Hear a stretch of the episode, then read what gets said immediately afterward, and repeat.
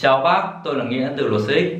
Hôm nay thì chúng ta sẽ nói về chủ đề là hợp đồng bằng miệng thì có được công nhận hay không và có những vấn đề pháp lý gì phát sinh khi chúng ta ký kết loại hợp đồng này.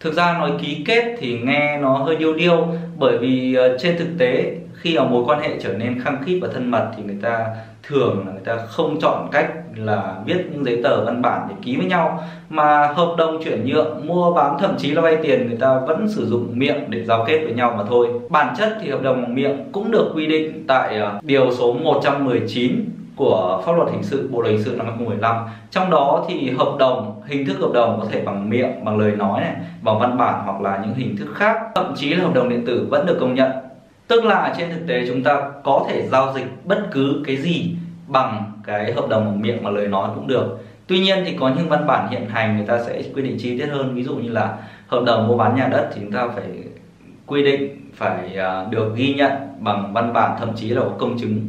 Tuy nhiên những cái loại hợp đồng nhỏ nhỏ thậm chí là hợp đồng vay tiền thì chúng ta vẫn có thể sử dụng hợp đồng miệng được. Như vậy thì hợp đồng bằng miệng là loại hợp đồng mà được pháp luật công nhận. Vậy sử dụng hợp đồng bằng miệng khi chúng ta giao kết những ờ, giao dịch thì có ảnh hưởng gì không?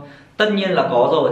Hợp đồng miệng thì nó sẽ tiện dụng hơn, tuy nhiên nó là con dao hai lưỡi và rõ ràng khi mà bình thường không sao nhưng khi xảy ra tranh chấp thì chúng ta những người mà cho vay cho thuê cho mượn mua bán tài sản có thể chịu thiệt hại bởi vì sao? Bởi vì hợp đồng bằng miệng thì có nhược điểm là chúng ta sẽ rất khó để chứng minh được trên thực tế là cái giao dịch này có tồn tại.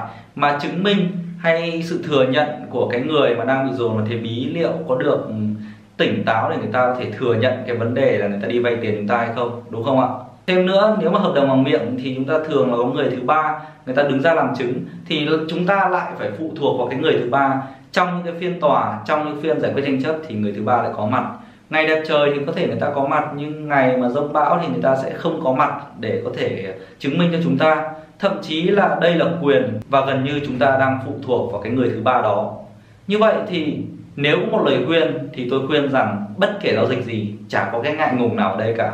Chúng ta cứ bút xa là chết, sử dụng văn bản để làm chứng cho tất cả. Thậm chí văn bản đó phải công chứng thì mới đảm bảo được tính pháp lý của hợp đồng nhiều người nói rằng thì ờ, chúng ta cho vay tiền là chúng ta xác định là mất cả tiền cả bạn tuy nhiên, nếu mà không cho vay thì chúng ta mất bạn mà thôi, nên là chúng ta phải làm cách nào đó để bảo toàn số tiền của chúng ta và hợp đồng và văn bản là một trong những phương thức đó. Ngoài ra thì có một cái phương thức mà rất nhiều người lựa chọn hiện nay chúng ta thậm chí không phải dùng văn bản, nhưng mà chúng ta phải lập vi bằng của thứ phát lại.